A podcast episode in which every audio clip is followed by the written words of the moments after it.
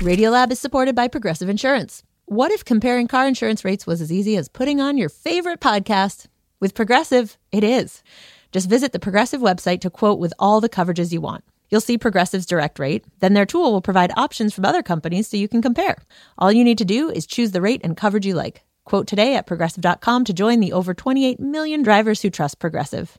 Progressive Casualty Insurance Company and affiliates. Comparison rates not available in all states or situations. Prices vary based on how you buy. Listener supported. WNYC Studios.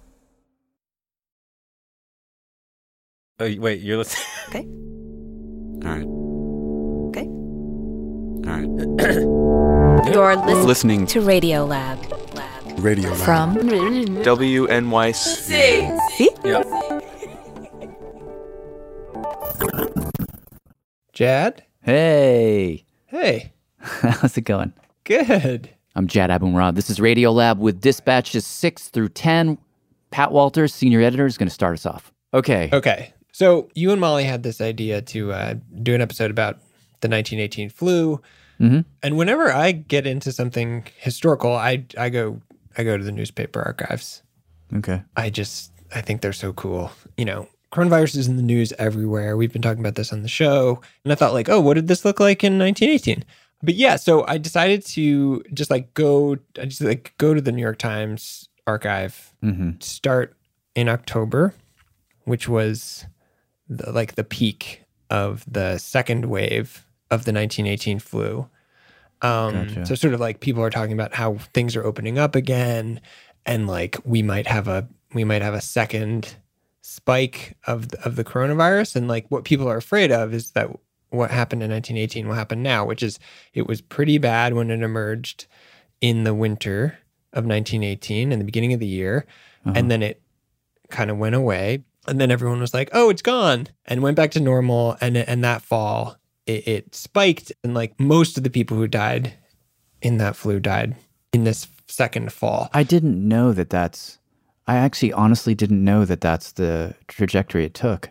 It kind of freaks me out. I Oh, have to be honest. Anyhow, okay, sorry. So Yeah. So you go to the New York Times in the fall of 1918, and uh, uh, and I remember struggling to find the flu. Hmm. It's all World War One. The front page of the paper on October 1st, 1918, has huge, like 20 point font headline across the whole page. Bulgaria quits the war, Turkey may follow. Uh, war's fiercest fighting on Cambrai front. I don't know what these things mean. I don't understand World War One enough to know what any of this means, but it's just like all war. French advance on every front. Every day. British take many towns. All fall. Turkey also seeks peace. Austria seeks to quit war. Page two, page three. USS Tampa.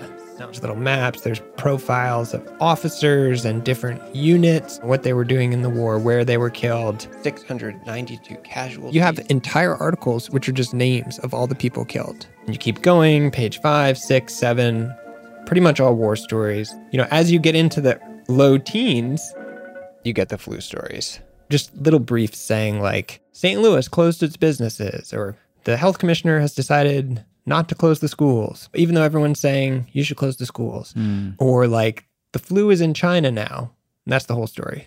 It's just like, Really? flu in China is the story. Just that sentence? That's it. Oh. So this is how the coverage goes all fall. War stories, war stories, war stories. And uh, and so my favorite example of this situation is December 20th, 1918. Um it's another day, another another typical day at the New York Times with no flu coverage on the front page. Pretty much no flu coverage until the last page. And there, uh, wedged in between a, a very fussy long story about like who owns some cable lines. It's, it's like a half a page long story. I, d- I don't even understand what it was about. And an ad for shirt collars, um, you know, which were a thing then, uh, is this tiny five sentence story with this headline Six million died of influenza. Oh, off. And the subhead is regarded as world's greatest plague since the Black Death. So this so this five sentence story stuck in the in the last page of the paper says this. The Times' medical correspondent says that it seems reasonable to believe that throughout the world about 6 million persons have died from influenza and pneumonia during the last 3 months. Oh it has been estimated that the war caused the death of 20 million people in four and a half years. Thus, the correspondent points out, influenza has proved itself five times deadlier than war. Because in the same period, at its epidemic rate, influenza would have killed 100 million. Oh Never since the Black Death has such a plague swept over the world, he says, adding that the need of a new survey of public health measures has never been more forcibly illustrated. Oh my god. That's I, And I just, I just, I, it's just, that's just that's crazy. yeah. Okay, so the 1918 flu is kind of famous for being forgotten. Wasn't widely taught in schools. You won't find it written about in a lot of novels and plays. But what I didn't realize is that it wasn't just forgotten after the fact, it was ignored in the moment as it was happening. And there are a lot of reasons for this. I mean, you had censorship in certain countries, you had uh, self censorship in this country, journalists feeling like maybe they had to keep morale up and stay focused on the war. Not to mention, there wasn't much anyone felt that they could do about the flu. It was even kind of familiar. Came around every year, and that year there was just more of it. But on top of that, and this is what I find interesting, they didn't even know what it was. Like, think about a couple months ago, March, coronavirus. Immediately, you began to see these illustrations in the paper of the spiky ball. My kids started drawing pictures of the spiky ball. We all had something we could visualize. Back then, they had no picture of the enemy. They didn't even know the flu was a virus. It was truly invisible. And yet, this tiny, unseen, unspoken of force was reshaping human history in all kinds of surprising ways. This show began with a simple question What happens afterward, after this? Molly Webster, who you'll hear from later in the program, suggested, well, let's look back at what happened after that one. And that's what we're going to do today. As we enter the summer of coronavirus and look forward to the fall, we have five stories of how the invisible hand of that flu has continued to guide and shape us for the last hundred years and has left the world a very different place.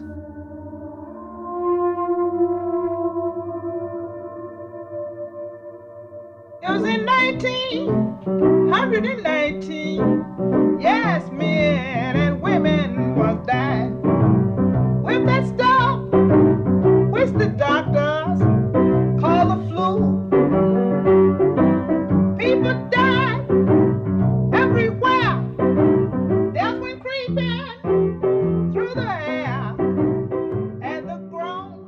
Okay, so these dispatches are a full team affair. We're going to start things off. Well, we started with Pat. We're going to keep it going with reporters Tad Davis and Matt Kielty. Yeah, so Ted and I, we talked to Remote A Rabin. a couple of historians, I don't hear. Can you hear him? Yeah, I can hear you. Okay. John Barry Professor at Tulane University. and Hello? Margaret. Oh, hi. Good. Margaret MacMillan. Professor at University of Oxford. Yep. Yeah, okay, so if we jump in near the end of 1918, um, there's a ceasefire. World War One is coming to an end. And I'm just wondering, like, what's what's the general mood? Well, you know, there was there was this sort of mixed feeling that on the one hand, in the Allied countries, they'd won the war, and, and that at least was over. But it also left a tremendous amount of chaos. Large parts of Europe were in revolution, empires were collapsing, and probably nine million dead of the combatants, and, and goodness knows how many more who died of starvation or disease. So there was a lot of grief, um, a lot of concern about where the world was going, but also I think there was a real longing for some sort of better world. And that new, better world was supposed to come in the form of a peace treaty. So, January 1919, all the Allied leaders come together in Paris. And who all were the allies in World War One? The key ones were France, Great Britain, and then, of course, the United States. And John told us that when the President of the United States, Woodrow Wilson, arrived in Paris, he entered almost as a conquering hero. Huge crowds turned out to see him.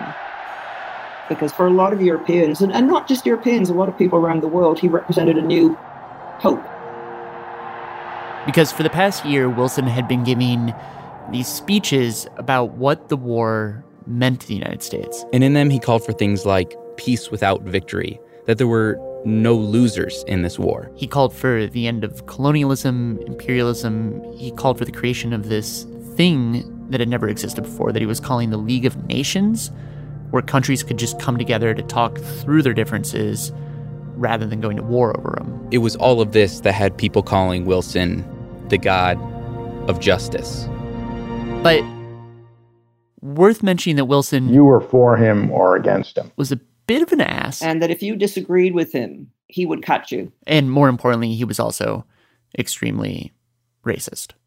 Uh, He's not my favorite president. You know, his person. which is a whole nother story. But with a lot of historical accuracy and a little bit of drama, Monsieur le Président, to continue with this story, Mesdames, Messieurs, January 18th, 1919, je déclare la conférence de paix de Paris officiellement ouverte. In the office of the French Foreign Ministry, 37 nations, 200 delegates packed into this big conference room. With lots of gold and mirrors. to come up with this peace treaty that they would eventually send to the enemy, Germany. and at the front of the room, at this long table, were our two main players. Woodrow Wilson, And right next to him, this short bald man with a big white mustache. the Prime Minister of France, Georges Clemenceau. He looks like Mr. Monopoly. But Clemenceau was, was ferocious. His nickname was the Tiger. And unlike Wilson, he was someone who, quote, had no real interest in humanity as a whole. His sole concern was for France. And this would be a bit of a problem because Clemenceau, when it came to the enemy, Germany, I don't think there is any question he wanted him treated like an enemy. that we are here to decide the issue of German guilt and ultimately German reparations. Because as the French kept on saying, we didn't start the war. Germany declared war on us. And The conduct of Germany is almost unexampled in human history. the damage done to France was enormous. The French had lost more men in the war than any other country. Everyone in France had someone who died, knew someone who died. There must be justice for the dead and wounded, Whole villages had been wiped out, towns destroyed. and for those who have been orphaned and bereaved. He was saying someone should pay for this, and it should be Germany. Because Germany saw fit to gratify her lust for tyranny by resort to war. He essentially wanted to put the boot on Germany's neck. He didn't want Germany just to pay, he wanted payback for what Germany did. He wanted revenge. Problem was, Wilson didn't. Wilson wanted to go easy on Germany. It was his whole peace without victory thing. So Wilson and Clemenceau, they'd get together Virtually every day. privately. Offered in Woodrow Wilson's study, There'd be a nice little spread. tea and coffee and chocolate eclairs and things. And the two of them George, would go at it. how long must we repeat history Wilson preaching peace and unity, before we learn that revenge won't work? and Clemenceau Your history is a short one. being just like, look, the Germans The Germans must pay. need to be brought to their knees. The Germans are defeated. And they would argue back and forth They must not be destroyed. and back and forth. The Germans have attacked us before. They'll do it again. And they'd argue about the League of Nations, We need to be just. about German reparations. Justice is what Germany shall have. and these negotiations Justice for the peoples started to drag who now stagger under the war debts which exceed 30 billion pounds. and drag. They cannot No one seems to be pay that much. budging. And eventually things started to get diplomatically heated. John told us after one meeting, Wilson turned to an aide. And called the French, quote, Damnable. In another meeting, You, sir, Clemenceau called Wilson. Ah, are pro-German. pro German and left the room. At one point, the British Prime Minister, who was always in these talks, He said, I feel as I'm sitting between Napoleon Mais pour qui me prend celui-là? and I am not thinking only of Germany. Jesus Christ. I am thinking about the future of the world. Mais monsieur, vous rigolez. and this went on January, We must make peace. February, March. There is no peace. then eventually Wilson He gets angry. So much so, I want the steam engines prepared. that he threatens to just leave to go back to the States. on several occasions, And Clemenceau said rather unkindly, He's like a cook who keeps the trunk ready in the hallway. because Wilson could never actually bring himself to go. late March, Wilson told his wife, quote, Well, thank God I can still fight, and I'll win. A few days later, he tells an aide We've got to make peace on the principles laid down and accept it or not make it at all. That was April 2nd. Then the next day after that, April 3rd, Wilson gets sick. to quote his uh, his doctor, Wilson was seized with violent fits of coughing, which were so severe and frequent that it interfered with his breathing. Unquote. He had a fever. His fever hit 103 His health starts deteriorating so fast that his doctor thought he was poisoned. because of intestinal symptoms. Does that just mean like stomach pain? Yeah, and vomiting, diarrhea, Turns out all symptoms of influenza. By this point, April of 1919, millions of people had already died of the flu. There had been these three big waves. And John told us this kind of remarkable thing is that as the flu had been rampaging, Wilson had never spoken of it. Not once. Not publicly. He was focused entirely on the war. That's all he cared about. And here's Wilson in Paris trying to put an end to the Great War, trying in some ways, he thought, to put an end maybe to just like war forever, while the third wave of the flu was moving through Paris. Now, whether Wilson contracted the flu, I think we'll never know. Margaret points out, like we truly can't know. It could have been. I think it was more than a cold. I mean, he really was very sick. But for John, who wrote a whole book about the 1918 flu, he's like, a lot of the classic symptoms were there diarrhea, nausea, fever, coughing, uh, shortness of breath, and also this one peculiar symptom. Mental disorder. John said for people who contracted the flu back then, It's extremely common to be disoriented, to feel restless, to become delirious. and Wilson Do you hear them? definitely showed those symptoms. They're right outside the door. One of Wilson's closest aides said nothing we could say to disabuse his mind of the thought They hear me. Sir, who are you talking about? that the home was filled with French spies. The French. Also, around this time, Wilson, Take the chairs. according to an aide, Acquired a peculiar notion Move them. Move them. that he was personally responsible Straight lines. for all the property and the furnished place he was occupying. Put them in straight lines. Something queer was happening in his mind. The British Prime Minister referred to it as Quote, nervous and spiritual breakdown. Clemenceau when he got wind, He is worse today. said to someone, Do you know his doctor? Can you get around him and bribe him? At the same time, Wilson's doctor is saying these are terrible days for the president. Wilson would be sick and in bed for about a week. But even after he recovered, one of his aides said, Quote, one thing was certain, he was never the same after this little spell of sickness.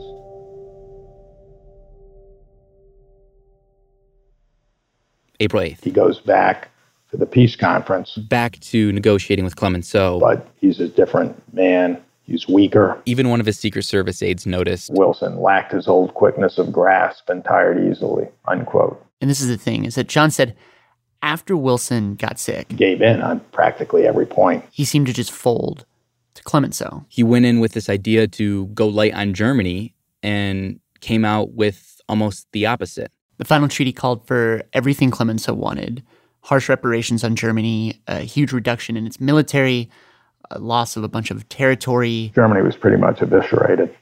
As Germany's foreign minister put it, quote, they could have expressed the whole thing more simply in one clause. Germany renounces its existence. Unquote. Obviously, Now, Wilson did end up getting his League of Nations, but Germany, in the end, wasn't allowed to join it, which was pretty much a slap in the face. Uh, but some people say because Wilson got this big thing that he wanted all along, that's why he was willing to give up on everything else. but I don't think so. What he did in caving in was so foreign to everything in his personality and everything in his history. I can't prove it was a disease, but I don't see another reasonable explanation. And after Wilson made the concessions, a whole group of his top but younger aides met and considered whether they should resign in protest. One of them wrote Wilson a blistering letter of resignation. It came from a diplomat named William C. Bullitt. Quote, I am sorry that you did not fight our fight to the finish and that you had so little faith in the millions of men like myself in every nation who had faith in you. Our government has consented now to deliver the suffering peoples of the world to new oppressions, subjections, and dismemberments. A new century of war. June 28, 1919, the Germans would eventually sign what is known as the Treaty of Versailles. And what happens next is something that's debated by historians. There's some like Margaret who say There was a real problem here, and that was increasingly Germans felt they hadn't lost. there was this growing sentiment amongst Germans that they could have won the war. It was just that like these liberal leaders surrendered too soon. And so if you feel you haven't lost, no treaty is going to seem fair. But there are many historians who say that this treaty, the Treaty of Versailles, which was so harsh on Germany, pretty much forced them into a depression, humiliated the German people by blaming them for the war, that that this treaty would sort of create this foundation for the rise of the Nazis.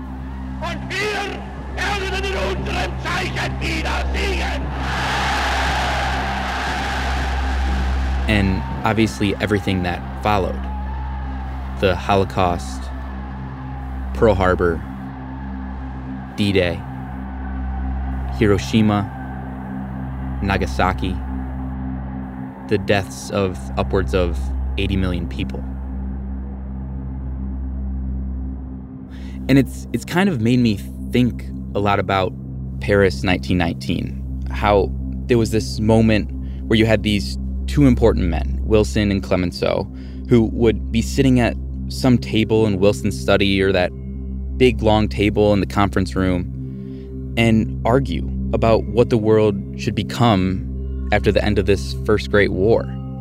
And I, I, I keep, I sort of keep imagining that, like, in those rooms where Wilson and Clemenceau are sitting, that there's this other chair there, this empty chair.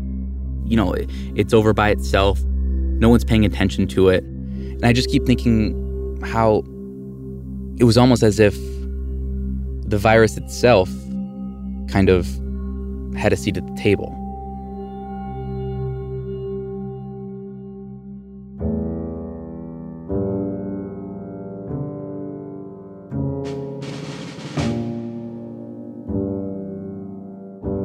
Reporters Tad Davis and Matt Kielty. Okay, so a lot of the recorded history of the 1918 flu is rather Eurocentric. In this next dispatch, which comes from reporter Sarah Qari, we're going to tell a story about how the flu gave the arc of history and this one particular individual a little nudge all the way on the other side of the world. So the place where it starts kind of is it's May of 1918. I think it's like May 29th, 1918. There's a ship that docks in the port city of Bombay, now known as Mumbai. It's carrying Indian troops home from World War One. I didn't know India fought in World War One. Yeah. Indian soldiers prepare to embark for service overseas. India was a British colony at the time, so about a million Indian soldiers were off fighting the war for the British. Splendid soldiers, splendid fighters, they will give a good account of themselves wherever they may serve. Some of them were in like France and Belgium. Also, others, like the ones getting off this ship, were coming from Mesopotamia, which is now Iraq. Huh. Anyway, so this ship, it's only there for about 48 hours. But in those 48 hours, in addition to those soldiers, the flu also disembarks. A few days later, this one police officer that had been stationed at the dock shows up at the hospital running a fever. Then six other police officers get sick. A few days later, it's a bunch of men working for a local shipping company. Then it's people working at the dockyard. The disease starts to spread through the city of Bombay, and from there throughout India. Now, meanwhile, just north of Bombay in the state of Gujarat, there's a man that's taking the train from city to city, giving speeches. He's a lawyer, activist, big proponent of nonviolent resistance, and his name is Mohandas Gandhi. Ah. This is him speaking much later, but just to help you imagine.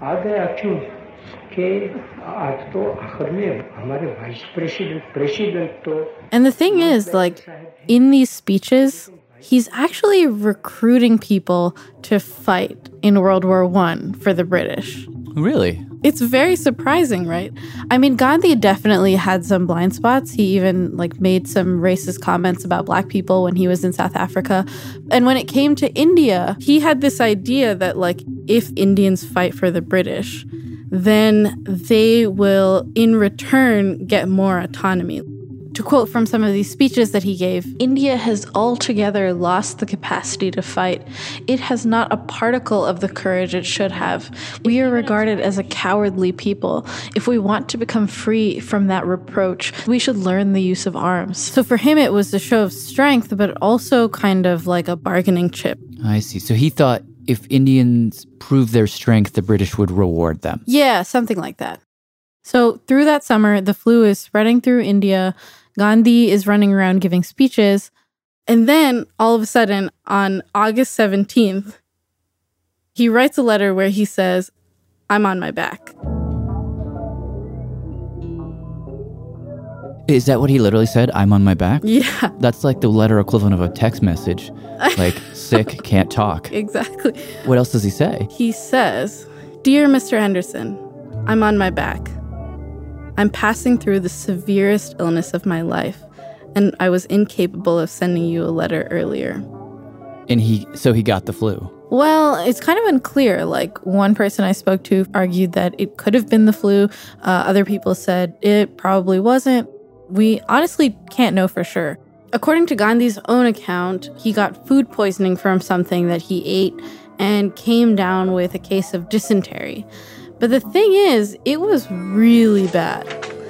The appetite had all gone. I had all along thought that I had an iron frame, but I found that my body had now become a lump of clay. I have almost to crawl to reach the lavatory, and I have such griping pain that I feel like screaming. I wanted to scream all the time, but controlled the urge with great effort. I longed to die and be free from it all.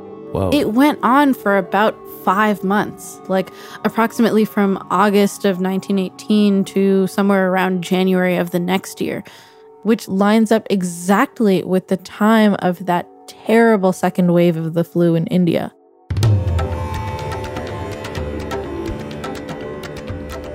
And so, at the exact time that Gandhi was on his back, so was India. Like, it was utter devastation. And the colonial government was basically doing nothing. The sanitary commissioner of the state of Punjab writes The hospitals were choked so that it was impossible to remove the dead quickly enough to make room for the dying. The streets and lanes of cities were littered with dead and dying people. The postal and telegraph services were completely disorganized. The train service continued, but at all the principal stations, dead and dying were being removed from the trains. The burning ghat, which is a cremation site, and burial ground were literally swamped with corpses, whilst an even greater number awaited removal. Nearly every household was lamenting a death, and everywhere terror and confusion reigned. Whoa.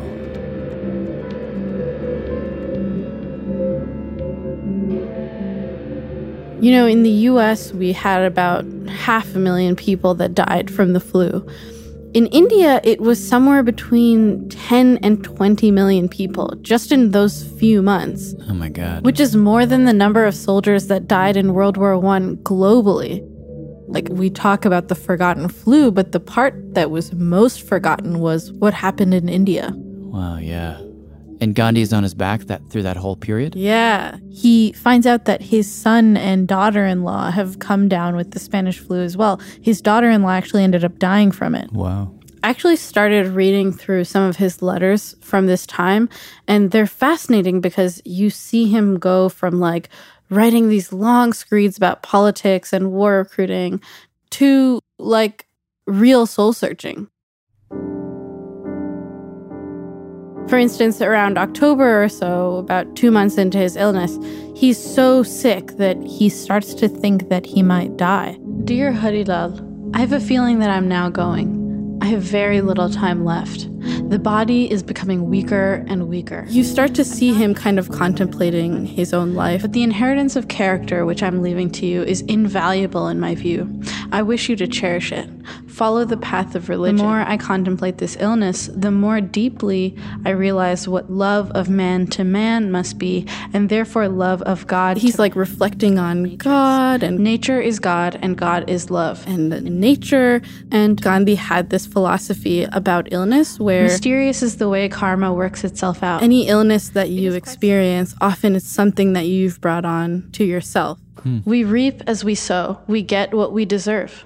In this illness, I can see my own fault at every step. Because he thought that way about illness, when he actually got sick, he started to reflect what have I done to bring this on? And if you read his letters, it seems like part of that was realizing that recruiting for the war effort was misguided. One need not assume that heroism is to be acquired only by fighting in a war.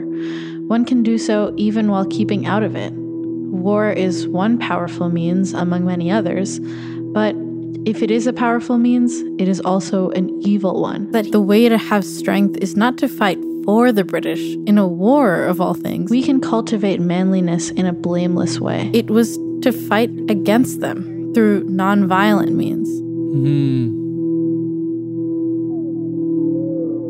What ends up happening is he emerges from his illness As he moves across the dusty roads of India, this frail little man marshals his people. and begins speaking to crowds again. The war is over, he's done recruiting, and he says now that It is not wrong to defy laws that are unfair. we have to resist.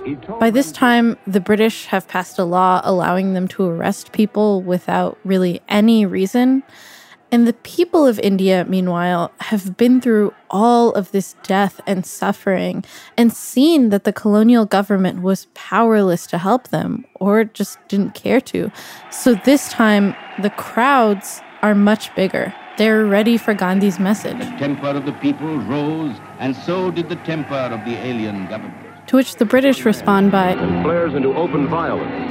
Cracking down even further, by the authorities. massacring hundreds of people in a city called Amritsar. And in the wake of that, Gandhi writes It seems I shall have to fight the greatest battle of my life. Wow. From a handful of demonstrators, the marchers become a crowd. And then an army, unstoppable. Gandhi's name becomes their battle cry.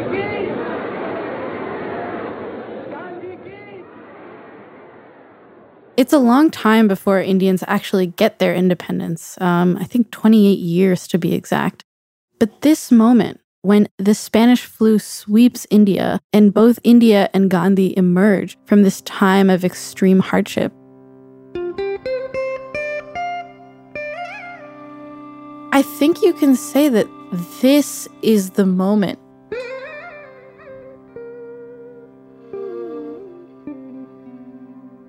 where independence really starts to take shape.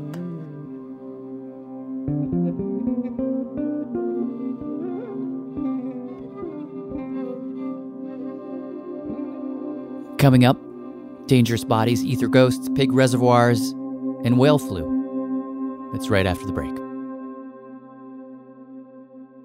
Science reporting on Radiolab is supported in part by Science Sandbox, a Simons Foundation initiative dedicated to engaging everyone with the process of science.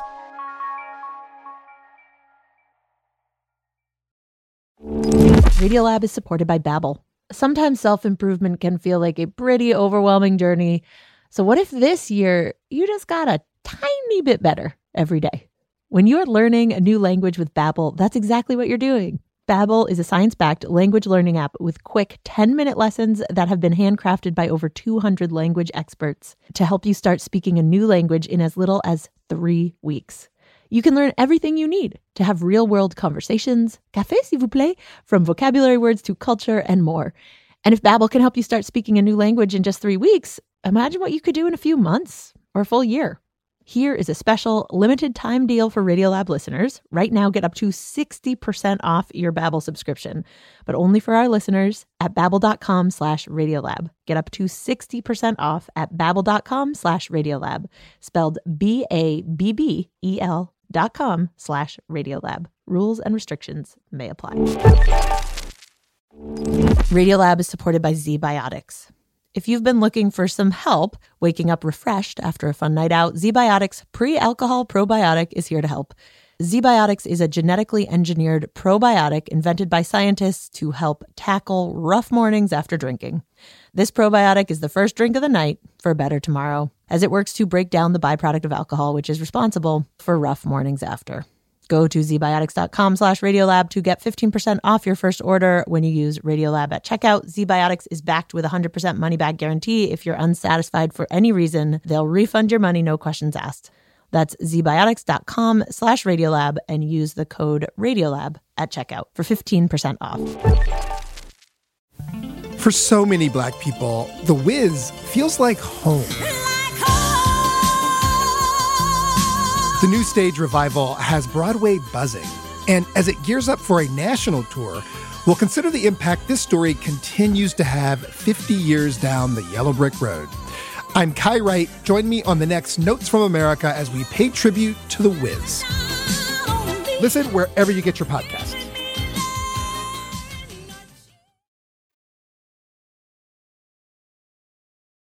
I'm Jad Abumrad. This is Radiolab.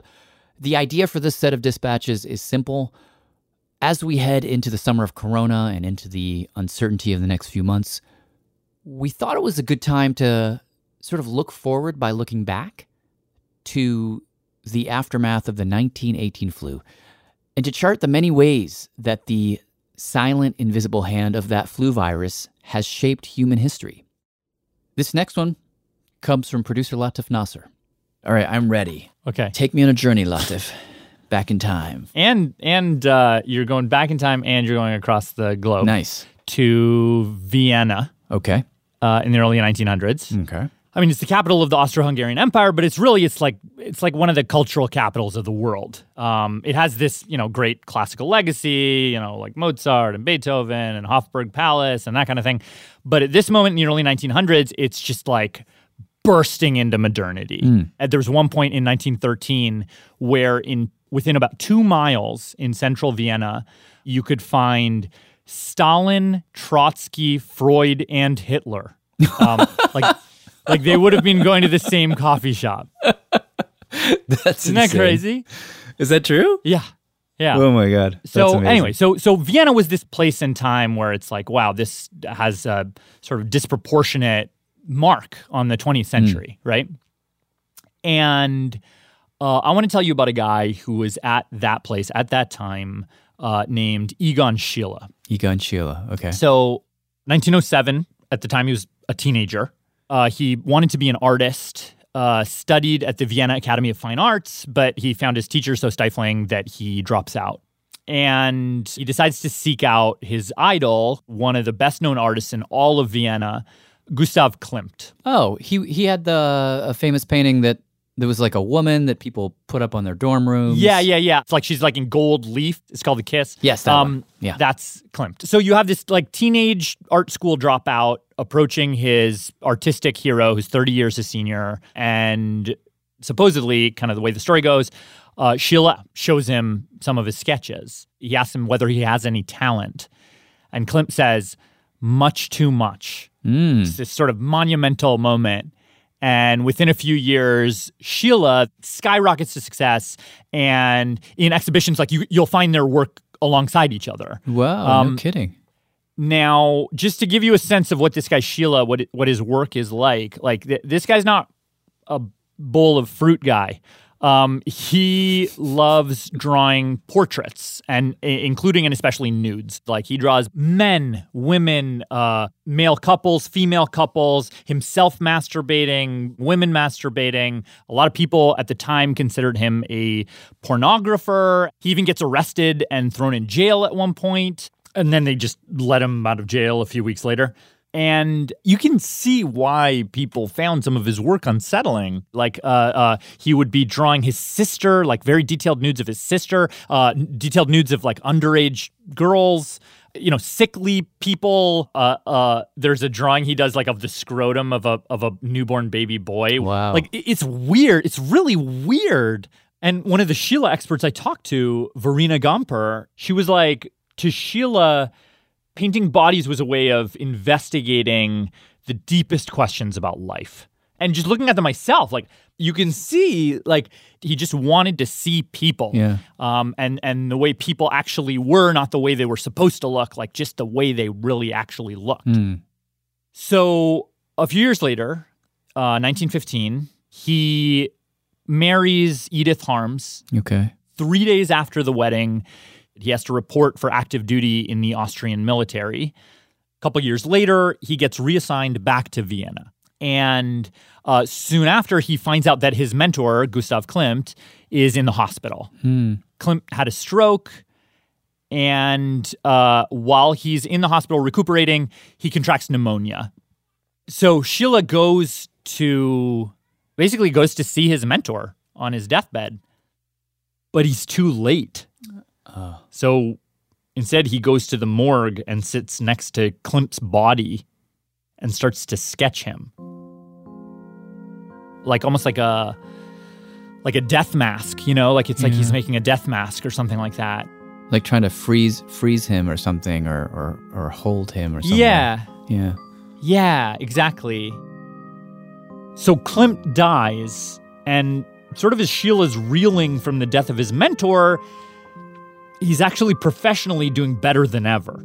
The whole Vienna art scene sees him as this rock star. Um, he buys a new, like, big studio, and he talks about how he was going to convert his old studio into this kind of new, revolutionary kind of like art school. It wasn't just going to be a kind of a traditional art school um, the way that he had gone to. He hoped that there would be these kind of cohorts of artists behind him that he could help train the way he wished he had been trained. And besides that, his wife, Edith, she becomes pregnant. But then comes uh, the fall when the big second wave of the flu pandemic hits. And according to the Schiele biographer, Jane Kallir, um, there's this family story that uh, Edith, who was by this point six months pregnant, uh, she decides to go out and get some groceries. She goes downtown and comes back with the flu. Oh wow. So Schiele just attends to her over the next couple of days and just has to watch as she's you know struggling to breathe and as she and also obviously uh, their unborn child just kind of start to fade away Whoa. and the the night before she dies she asks for a a pen and paper and writes this kind of barely legible note with super loopy handwriting uh, which says something like i love you and i love you endlessly edith Wow. um, and Schiele, he's sort of sitting next to her, and, and just like he did with Klimt, he he just sketches her. So he makes this really gut wrenchingly sad portrait of Edith. You see her in the bed. Schiele biographer Jane Kallir. Uh, her head is propped up on pillows. Her eyes are half closing but trying to stay open. You see her her fading away. So she died that night. So she lived through the night. She died in the morning, and then it's that same day that Schiele first starts to shiver. Oh wow. So for the next three days, he lays in bed with a high fever, um, and he he dies the same day as her funeral. Whoa. Yeah, he was he was 28. She was 25. Wow. So uh that's that's horrible. Like this guy who's about to, whose life is about to just explode suddenly has these Yeah. three deaths in rapid succession. Um, wow, what do you make of that? One of the ideas that uh, the biographer Jane Kallir brought up was this term that Gertrude Stein coined called the lost generation. And when we hear that phrase, usually you think of F. Scott Fitzgerald or Hemingway, the, the The nihilism of young people who lived through the 19 teens. But there's another way to read it. um, the lost generation were people who were literally lost. They weren't there anymore. They were gone. and in a way Schiele is one of the kind of the the crystallizations of that. Like he's one of the clearest examples of that. Someone who was brilliant someone who's prolific. Like he he he had this sort of spark um, that was that was snuffed out. So that made me wonder like what would it what would it have been like if if they had survived? Like how would modern art how would the modern world be different? Um, and so I, it's funny, like I asked these two different scholars, um, and they had kind of the same answer, which was sort of striking. They, they were like, Schiele was into drawing people, right? He was into drawing bodies, he was into drawing these human figures. Um, but after the war, modern art in Europe moves away from figural work, like human figures, and then towards abstraction. And it was only relatively recently that Schiele's work became in vogue again. Wow. That's kind of, that gives me chills just thinking about that. It's like for somebody who so passionately took in the human form to then, in the wake of the pandemic and the war, it's just too painful to take in the human forms anymore. And so we have to look away. Hmm. You know? Yeah. That's kind of what I hear in that story. Yeah, and, and and it does feel like between the war and the pandemic, like that whole generation must have seen the human body in such like in its most like seen it in the frailest way, in the most visceral way. Like it's like, oh, I don't want to see that anymore. Well, don't you have? I mean, I, I remember you saying something like this. I mean, I bodies look dangerous now. Hmm. I saw this picture. I, it was one of those like um, it was a Condé Nast publication that I guess had been done right before the pandemic, and it had on the cover these two millennials in, embracing and kissing each other. And I remember seeing this photo and just recoiling the the the the, Yeah. the, the idea of two human bodies touching. I was like, oh no. Yeah. Just get away from each other. Like there's some way in which the human body, like the the this it's it's it's it's radioactive now. It's it's weird because there's a way in which I don't know. It's like at this moment, our bodies are simultaneously they seem so dangerous and like like weapons, um, but then also like our bodies seem so vulnerable. Like the idea that like someone's you know knee on a neck like could be Yeah. could be that devastating. You know, um, like it just it like you feel. It, I don't know. It's like it, it's like at this moment there's these two conflicting things. Like it's like bodies is so vulnerable and bodies is so dangerous. Mm.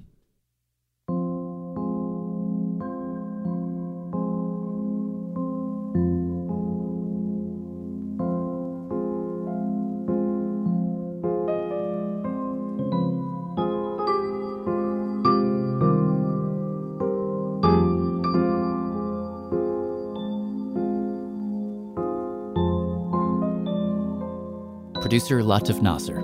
Next up, Rachael Cusick. Okay. I am at your service. All right. Ready to be inspired and amazed. Well, I don't know how much I'm going to inspire you because I think you know a lot of what I'm about to say because you are a radio man. But I appreciate you faking enthusiasm for the next 30 minutes. I'm really. No, I'm not going to fake it. It's sort of like, oh my God, my, sorry, my child just scared the out of me. so good.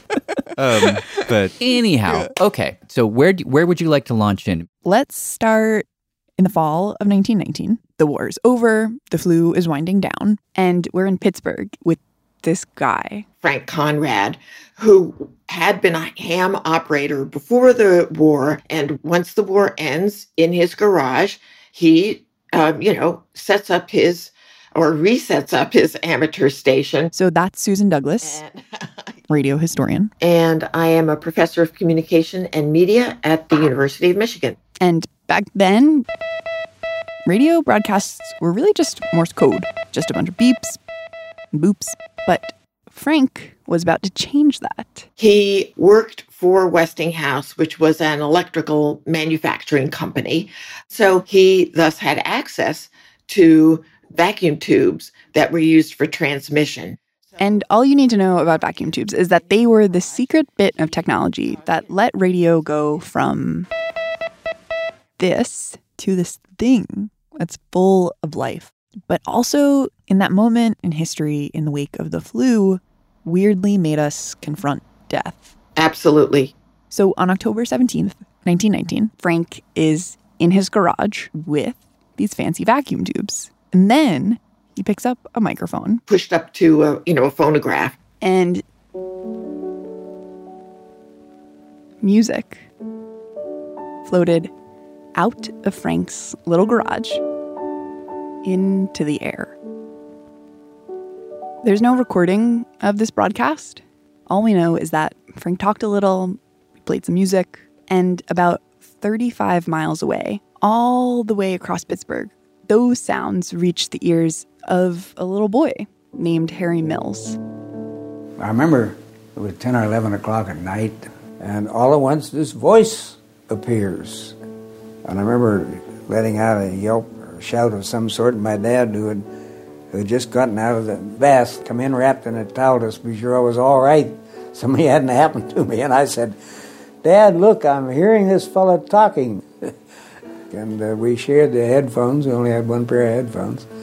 And he allowed that I was right.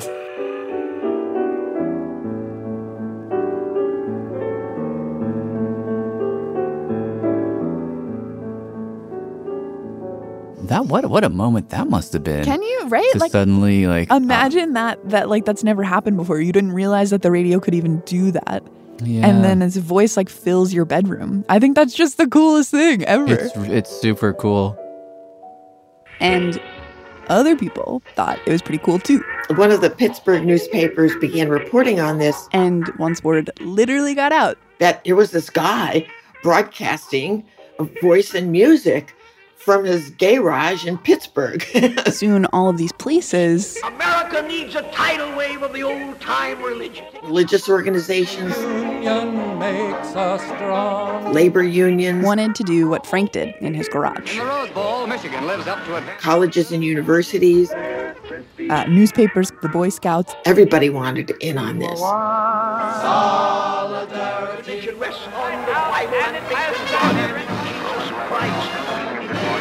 and Jesus Christ. Giving over to right to town. And at this moment, the radio you'd have in your home is really just a bunch of coils and wires. And a crystal. There was this little wire, and it was called a cat whisker. Wow. And you would basically move it around the crystal until you got something. And in came the world. People have been asking me for the last two days, why put a ventriloquist on the air? The answer is, why not? And We'd appreciate it if anyone hearing this broadcast would communicate with us. as you'd move the whisker around that crystal, You were not just hearing voice and music, you were hearing howls, you were hearing screeches, you were hearing static, all of this kind of atmospheric noise that was Go ahead, please.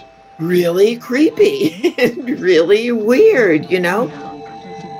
you heard all of these sounds that lived between the voices, between the everyday human world and something that stretched beyond it. And let's remember the context by the end of World War I, between 10 and 20 million people had been killed. And then another 50 million or so were killed by the flu. Pretty much everybody knew somebody who had died a friend or a family member or a loved one, and they were desperate for some kind of way of coping. And so when people heard these mysterious voices on the radio, Hello. Hello there. a lot of them wondered Is somebody trying to reach me? Are they okay on the other side? Is there another side? Can I communicate with the undead? Susan says this was a real moment where spiritualism took off. Ouija boards were um, flying off the shelves. People did go to seances. People thought maybe my brother or mother or cousin or whoever else I lost was out there floating around in this space called the ether, which is also where people believed the radio waves lived. And so explorations of the ether, um, you know, via radio might be the way in which we could connect with the dead.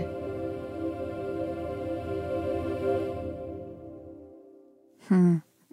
It's so interesting. Like, I don't think I ever would have come across these stories in any other moment in time, like in my own heart and head, and felt like any sort of sympathy for the people who wanted to believe in the spiritualists, like who would go to seances and buy Ouija boards. But like the moment we're living in right now, where I'm speaking to you from my closet and I haven't seen anyone besides my roommate in weeks. and like the other day, I was like, because I'm in a, an apartment with one other person and I had just been talking to my roommate for so long. And I was like, all right, I got to get out of this, but there's no excuse to get out of here. And then I was just like, oh yeah, I got a phone call with my, my siblings. Like, I got to go. and then I walked into my room and just to like play it off, like I actually had a phone call. Yeah. I, um, I just like began speaking as if I was speaking to my siblings and like responding to these imaginary things that they would say. Like I imagined my sister would be talking about her baby and then my other sister would be talking about this dinner she made and I would respond and imagine. And I must have sounded crazy and I do sound crazy, but it felt so good to like do that. It was like it was like playing house or like make make believe but it felt so real and i just i don't think i ever would have done it before this moment but it just i just have this sense of empathy for those people you know and i'm just as crazy as they are i guess Yeah. Producer Rachael Cusick. Okay, rounding things out, Molly Webster. So, so far, we've done a lot of stories about human history and human experience. Hmm. But my 1918 thing was what happened to the virus? Yeah. Because, I mean, at the time, we couldn't see it. We didn't have the technology to see it. We didn't even know it was a virus. We didn't know that much about viruses. And so it really was an unseen force. But that all changed in 1997, thanks in a big way to a guy named Johan Hultin. Johan Hultin. Yeah, he is like a legend as a science adventurer. And so basically, the story goes is like Johan got very interested in trying to see if they could get a sample of the 1918 flu and learn about it. So he went to Brevig Mission, Alaska, which is a very, very cold place where bodies would be preserved. And there was a known flu outbreak there late in the pandemic that killed most of the village. Hmm. And so he dug down into the permafrost where there was essentially this mass grave, went into bodies, Hmm. took out portions of the lungs, then sent those samples to a lab in Washington, D.C., run by this guy. Hello, it's Jeff Taubenberger. Hey, Jeff, it's Molly Webster. How are you? Good, how are you? Dr. Jeffrey Taubenberger. I'm a senior investigator at the National Institute of Allergy and Infectious Diseases at the National Institutes of Health in Bethesda, Maryland. Anyways, back in 1997, Jeff took those samples into the lab and he was able to kind of really see the virus itself. So if you if you sequence um, all the, the genes of the 1918 virus, which as you did, uh, we did in my lab Yeah. back in the in the 1990s, And what he saw, so to speak, was all of this genetic material called RNA. Influenza is an RNA virus, but the RNA that makes up the genome of the influenza virus is not just on one string, one continuous strand of RNA. Huh. It's on eight separate little pieces called segments. Really? You can think of According to Jeff, you can think of those segments as genes. So there are eight different genes all doing different things. And once you have that exact sequence, it now you can do very careful genealogy. By comparing uh, those genes to other genes and other flus from 1918 all the way up to today, You can just follow it and you can look at how things change over time. you can put together a very thorough life history of this virus. Yeah. It's a a crazy story. The first thing to know is that when the pandemic petered out, like around 1920 or so, the virus itself did not. No, the pandemic virus never went away. It just uh, started circulating annually, causing influenza. And as more and more people became immune to it, it basically became like the normal flu. Spread person to person. Through 1921 and 22. Changing a little bit every single year. Enough so it wouldn't die out because of immunity, but we're still talking about the same baseline flu that infected and killed everyone in 1918, running around, dominant virus, traveling all over the world. Uh, throughout the 20s and beyond. Through the 1920s, the 1930s, 1940s, goes into the 1950s, and then we get to 1957. Somehow in 1957, um, a dual infection occurred between the human virus that derived from 1918 and an unknown bird virus. Wait, wait there's, so there's this is there's a meeting now there's of two, two. viruses right at the Two- doorstep to a cell. Yeah. Yes. And because they were both flu viruses, they both had those eight gene segments, which means they could Mix and match those genes and create a new virus. It's like a plug and play or something. Yeah, think of um, Lego blocks. You know, you can put them together in different ways as long as you have a complete set. So these two viruses end up swapping their genes, and the 1918 virus ends up with three new genes. Now, two of those genes make very important proteins. The two major proteins that are sticking out on the surface of the virus, like the little spikes that stick out from membrane around the virus. Those two proteins are abbreviated H and N. So the 1918 virus was H1N1. And when it bumped into this other virus, it got a new H and a new N. When that happened, what you had was a new virus that had all the core machinery that had already been adapted to humans of the 1918 virus, but it now had proteins on the surface that nobody had immunity to. And so it could cause a new pandemic. After almost 40 years of, you know, being the regular old flu and making people sick, but like not that sick, in 1957, all of a sudden there was a new version of this virus. H2N2 virus.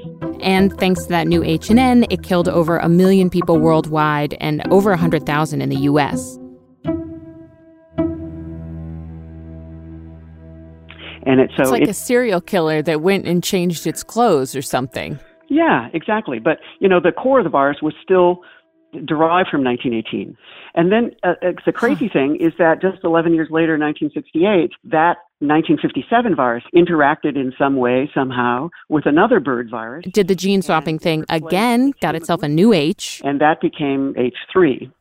What? But the N2 from 1957 stayed the same. Uh, With the still had five backbone of 19 yes, go ahead. Sorry. Oh, It's five genes from the 1918 virus, two genes from the 1968 virus, and one gene from the 1957 virus. And then in 1977, the H1N1 virus, all eight genes from the 1918 virus that stopped circulating in 1957, came back into human circulation No. 20 years later. Yes. Wow. And that H1N1 virus co circulated with the H3N2 virus so that we had two different strains competing with each other for annual flu season. And, uh, and then that circulated until they were replaced by a new pandemic that had a really complicated and mixed up origin and relation to 1918. Okay, so to understand this next part, um, you have to know that most flus come from birds and they go into us, but they can go into other animals too. Horses or dogs, whales and seals and camels and bats that have flu. That whales. They probably all have a re- yes whales. Um, influenza viruses are incredible. The, the, the reason that that matters is it turns out that way back at the beginning of our story, the 1918 virus most likely went from humans to pigs in 1918. Whoa. And then the virus adapted to pigs and made a, a pig specific lineage of the 1918 virus that became swine influenza. Oh my God. and so the human strain of 1918 goes off and it goes through the 20s and the 30s and the 40s and the 50s and onwards and onwards. Well, the pig strain is doing the same thing. It's going through the piggy 1920s and then oh, the piggy 1930s and the piggy 1940s, and it's doing little changes along the way. And at some point, they give it back to us. In a complex set of swapping genes between human viruses, pig viruses, and bird viruses, a new virus was created that has some of the genes from the 1918 virus, but some are derived from its human descendants. Two of them are de- derived from its swine flu descendants, and then a couple other genes from uh, a bird virus. Uh, and that led to a new H1N1 virus in 2009. This is so wild. I know. But uh, pig detour aside, I think the thing that was crazy about what Jeff told me is that the that that virus, the one that had the backbone of 1918, the one in 1968, The 1968 H3N2 virus became the dominant form of influenza and is still the dominant form of influenza today. Really? Um, more than 50 years later. Uh, Does that mean that like the flu I might have gotten this past winter is built on the backbone of the 1918 strain? It absolutely is. And, you know, here's the thing I think that's important to think about. If our data are correct that a single transmission event from a bird virus to humans, uh, say just before 1918, that led to the emergence of this new pandemic virus, not only the tens of millions of people who died in the pandemic itself, estimated at least between 50 and maybe even 100 million people, mm. but that the tens of millions of people who have died of influenza in the last 102 years are all directly related to a single event in which a bird virus adapted to humans. Sometime before 1918, and no one really knows when, like a human, you know, touched some bird poop and scratched their nose, or ate an infected chicken, or like hugged a turkey or something. And this virus went from that bird, snuck into that human, and from there it went from human to human to human to human to human to human to human every day of every year for the last 102 years. So the 1918 virus um, is ultimately responsible for all the flu deaths that have occurred in 100 years, which is stunning to think about.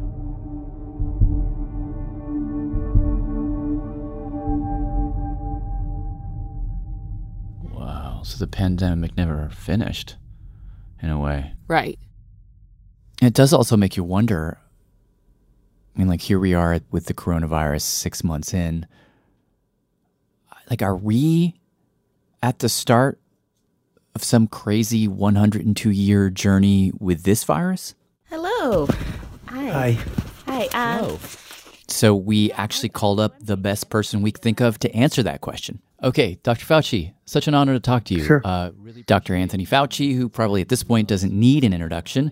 But when we got him on the line, we told him what we had learned about the 1918 virus, formed several times into smaller pandemics, Right. stretching all the way into the 70s. And then we just asked him, do you see that sort of legacy stretching forward for COVID 19?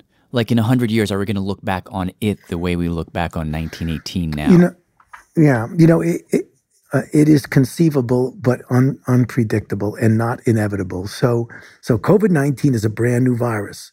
Uh, it doesn't have the reassortment capabilities that the flu has. It doesn't have gene segments that would allow for what we call easy reassortment. It's First thing he told us is that the coronavirus doesn't have those eight segments that the flu viruses have, so it can't do that same swapping of parts. all those genetic shenanigans, as it were. But on the other hand, the coronavirus, it certainly has the capability of mutate, so it could change. Gotcha. So I guess the question people are asking is it conceivable that with this particular coronavirus that we're going to see versions of this as the years go by?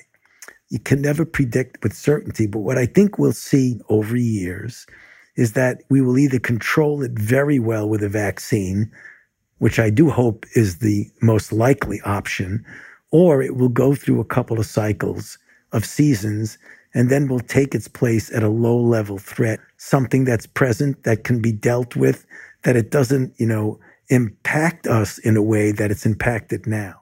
Gotcha. Gotcha. That's I guess that's comforting to hear. I mean, the best case scenario being that we see a couple of cycles of this and then a vaccine kind of tempers it and, and gently guides it into something of a low level, right? Uh, something of a seasonal variety. Uh, wh- what's the worst case scenario that, that keeps you up at night? Well, I have to tell you, the worst case scenario that keeps me up at night, I'm living through right now. A brand new virus that jumps species, infects humans, and has the combined capability of spreading extremely rapidly from human to human at the same time as it has a relatively high degree of morbidity and mortality. And that's exactly what we're in right now. Literally the perfect storm of a pandemic, which is the reason why, unlike other pandemics of different years, with the exception of 1918, which has some significant similarities, we have an epidemic that has essentially gripped the planet so yeah. this is indeed an unprecedented situation. We've not been here before, certainly no one in our generations.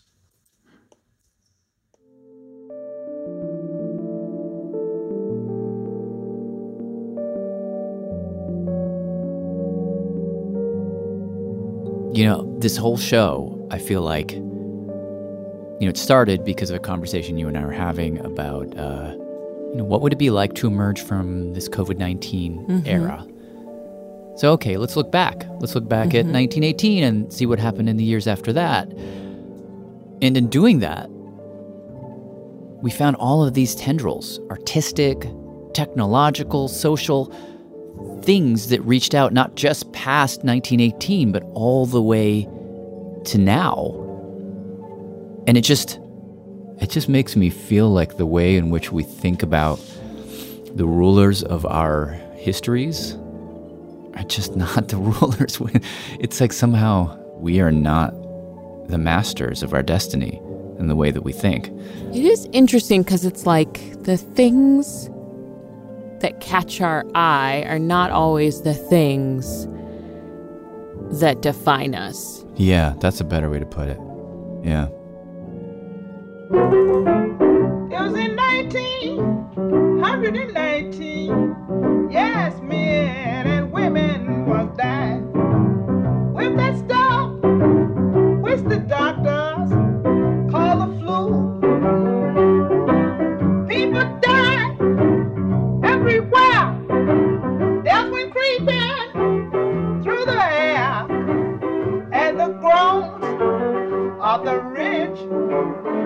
was sad. It was in 19. Okay, very special thanks for these dispatches to Verena Gamper, Rajmohan Gandhi, Siddharth Chandra, David Arnold, Laura Spinney, Simon Jutras, who played the role of Georges Clemenceau, our own David Gebel, who played the role of Woodrow Wilson, Dan Fink for casting, and also the uh, National Film Board of Canada for use of the film based on the book by Margaret MacMillan, Paris, 1919. Okay. I'm Jad Abumrad. Thank you for listening. Please stay safe, everybody. This is Tim Scammell from New Maryland, and New Brunswick, Canada. Radiolab is created by Jad Abumrad with Robert Krulwich and produced by Soren Wheeler. Dylan Keefe is our director of sound design. Suzie Lechtenberg is our executive producer. Our staff includes Simon Adler, Becca Bressler, Rachael Cusick, David Gebel, Bethel Habte, Tracie Hunte, Matt Kielty, Annie McEwen, Latif Nasser, Sarah Qari, Ariane Wack, Pat Walters, and Molly Webster. With help from Shima Oliai, W. Harry Fortuna, Sarah Sandbach, Melissa O'Donnell, Tad Davis, and Russell Gregg. Our fact checker is Michelle Harris.